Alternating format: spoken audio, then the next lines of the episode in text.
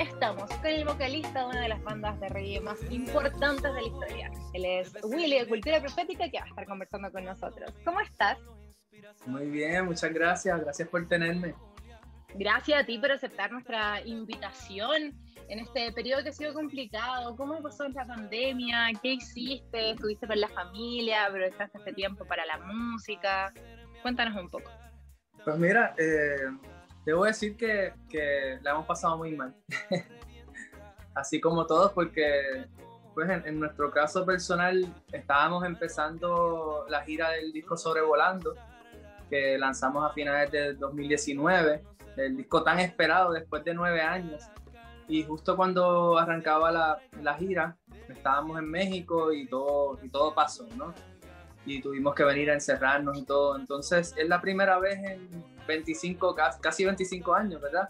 Que estamos más de dos meses sin tocar. So, la verdad, no, nos ha dado duro esa realidad, porque nosotros somos una banda más que nada de tarima. Eh, sí hacemos música que puedes compartir de mil maneras, pero lo nuestro es vivir en una tarima, tocar este, y el intercambio de, de esa energía con la gente, ¿verdad? Porque esta música no solamente la hacen los músicos, sino es, es una comunicación entre los músicos y el público. Y, y por esta razón la, la música siempre sigue mutando en vivo, ¿no? Este, sigue transformándose y, y cobra nuevo sentido cada vez que uno va a un país diferente y comparte las canciones con la gente, ¿no? Eso sí, ha, ha, sido, ha sido muy duro emocionalmente, ¿verdad? Este, y como a todos, en, en cuanto a trabajo, porque de, de esto nosotros vivimos, no, claro. no de, de nada más, nosotros vivimos de tocar físicamente. Y pues no, nos tomó eh, todo esto como para organizarnos de manera disquera, eh, ya que somos una disquera independiente, ¿verdad? Y eso, y eso es algo que, pues uno siendo músico, siendo creativo, no necesariamente mantiene la cuestión de, del tiempo, ¿no? De, de hacer las cosas a tiempo, de, del papeleo, de todas las cuestiones legales. Estar juicioso ahí haciendo todo. Sí, no, yo soy el menos bueno para eso. Yo, okay. eh, en la escuela yo siempre entregaba los trabajos a última hora, las maestras estaban detrás de mí diciéndome, pero si tú, eh, eh, cada vez que toca discutir un tema, tú eres tan elaborado y se nota que todo lo que tú piensas, es increíble. ¿Cómo tú no puedes tomarte el tiempo de hacer eso mismo en los trabajos? Yo, oh. No me presiones, lo hago mi tiempo. Eso sí, creo que, que nos ha funcionado para eso, para organizarnos mejor. Y pues sí, hemos hecho música, pero nos hemos estado viendo muy poco.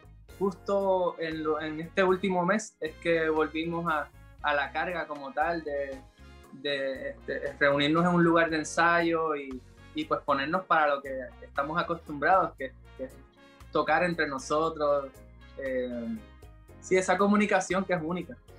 Y verse, porque igual después de tanto tiempo, ustedes llevan como veinticinco años juntos, uh-huh. eh, no, no verse, no estar juntos, no sentirse, no estar conversando con el otro, es difícil, uno se extraña, uno extraña tocar al otro, abrazarlo, estar con él.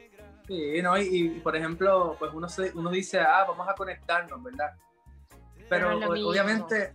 sabemos que no, o sea, no hay conexión en lo digital, no hay ninguna conexión, hay, hay por lo menos el intento de, de mantenernos al día, ¿no? De decir, hey, estoy aquí, mira la carita, o, mira las expresiones, lo que sea, pero, pero jamás y nunca va a haber conexión, que no sea la, la física, y entonces sí, nos ha venido muy bien, y debo decir que más de la mitad de los ensayos ha sido puro hablar.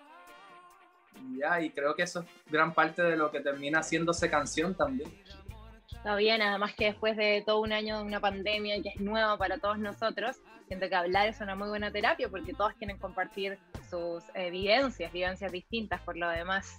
Y en ese tanto hablar nació Herida Mortal, ¿o no?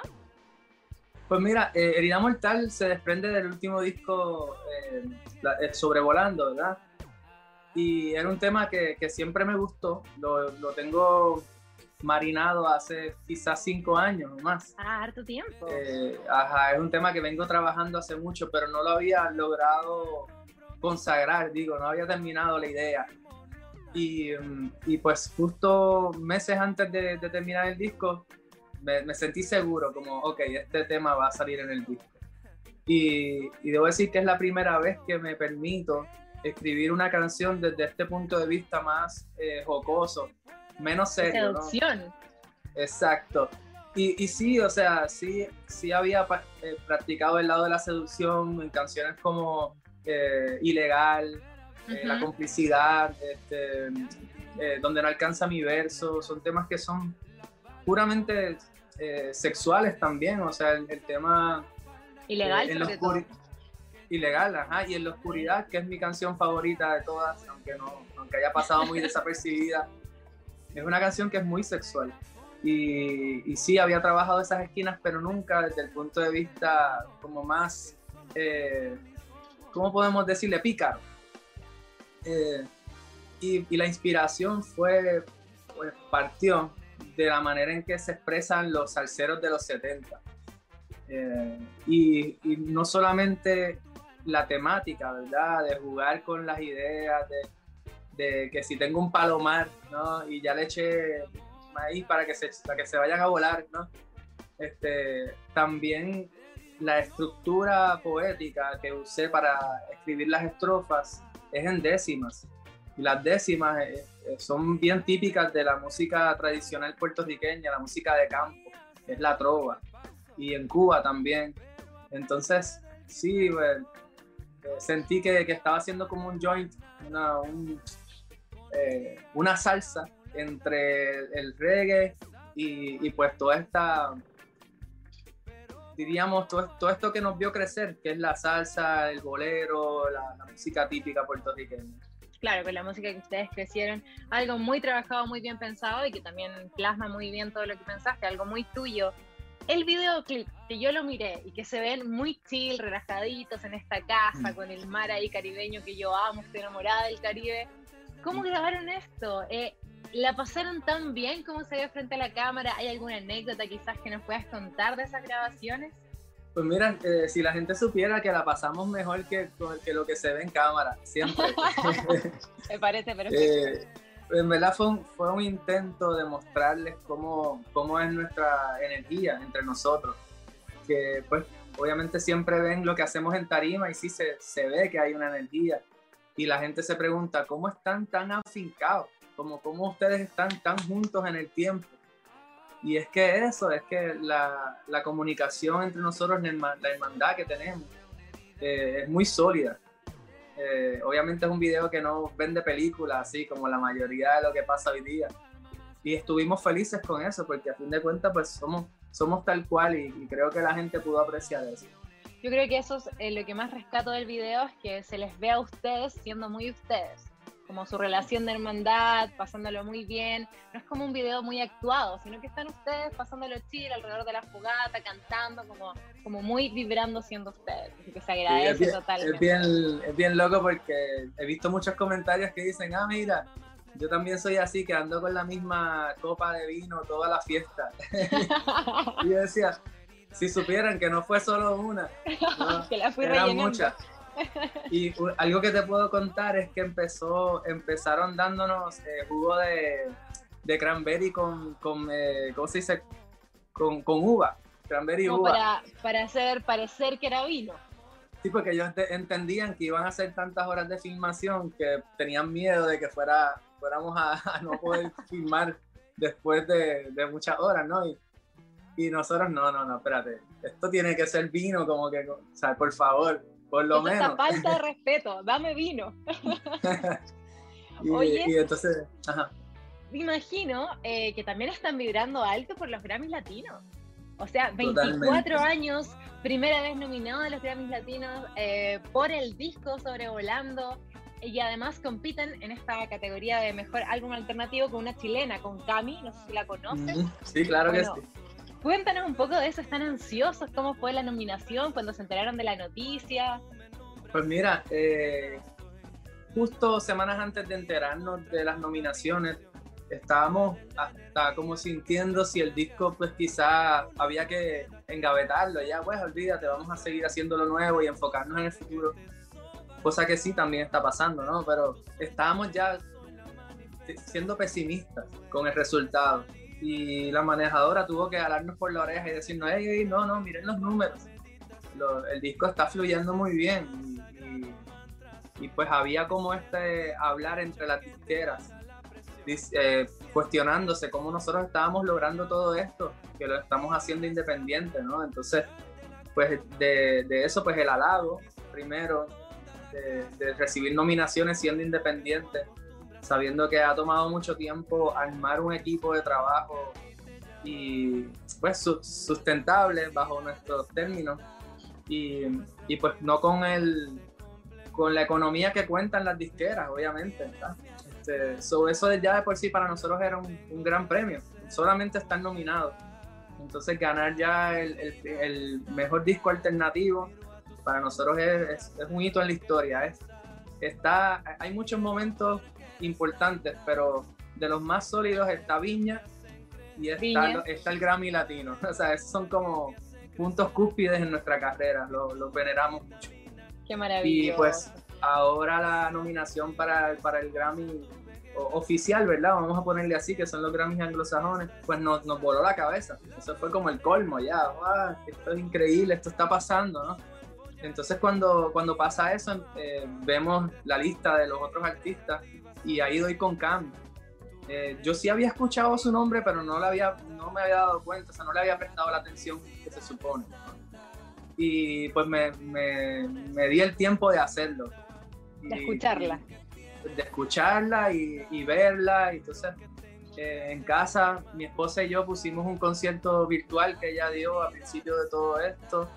Y fue increíble, como que es bien bonito ver que hay como un balance entre todo lo, lo más pop que está pasando, pero también hay una raíz bien sólida, cultural chilena, andina. Eh, me pareció bien rico esa propuesta y su voz, su presentación, ¿no? Es increíble, tiene un vozarrón, como decimos acá. Ajá, una so, mujer sí, muy, muy talentosa. Y me alegro mucho de que le esté yendo muy bien y Y bueno, yo espero que nosotros lo ganemos, pero si lo gana ella no estaría nada mal. Nos encanta, nosotros tenemos el corazón dividido aquí en los cuarenta. Oye, hablando de Sobrevolando y de una canción específica, yo quiero saber, si es que yo te digo a ti, Lil' Funny, ¿qué me puedes responder tú a mí? Lil' Funny. ¿Qué me puedes responder? Caracoles, sí, Caracoles. Sí, tú sabes. Pues mira, yo, yo estaba acá tratando de inspirarme. Aquí este es como mi pequeño taller, está mi mesita, el piano, okay. la, la, la. Y abajo, esto está abierto, mi departamento es abierto, casi todo.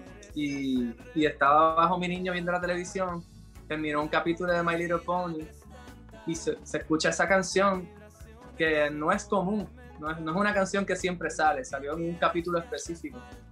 Y yo le digo a mi nene, párala, párala. Y voy, agarré su iPad y en, en el GarageBand de su iPad samplié esa, perdón, samplié esa canción y, y jugando hasta con él, con él mismo. Seguimos grabando unas ideas, unas voces, mi esposa me grabó una cosa y terminé haciendo la preproducción, la pista principal, original de, de Caracoles, y de ahí nació pues este temazo que jamás nadie diría que podría salir de una canción de My Little Pony. Tiene una muy buena historia, por cierto, Caracoles. Además que tu esposa es muy talentosa y tu hijo es un sol. Yo lo sigo en las redes sociales. Un amor. Ah, gracias. Oye, antes de despedirme, ¿algún consejo que le quieras dar a todos los jóvenes que te están escuchando y les gustaría ser músicos? Uf, pues... Eh, uno, uno solo. Uno solo. Por la hora, la, el tiempo apremia, tú sabes. Pues mira, este consejo suena, suena a Miss Universe, pero sé tú mismo. O sea, creo que es lo más importante. Uno aprende de, de imitar, emular. Uno aprende de, de todo lo que uno escucha. Por eso tú como chilena hablas con ese acento tan bonito y yo como boricua me como las letras. ¿Verdad? Y pero es, bonito igual. Y es porque nosotros somos lo que escuchamos, ¿verdad? Pero a la misma vez, mi tono de voz es mío y el tuyo es tuyo y por eso alguien te reconoce con los ojos cerrados.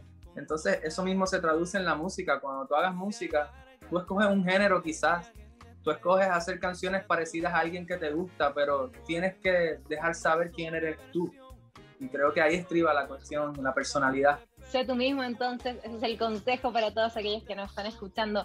Muchas gracias por, por tu sinceridad, por tu paciencia, por tu buena onda. Esperamos que pronto los podamos tener aquí en Chile y que sigan sacando música tan maravillosa como la nuestra ahora. Ojalá que sí, gracias. Gracias por tu tiempo también.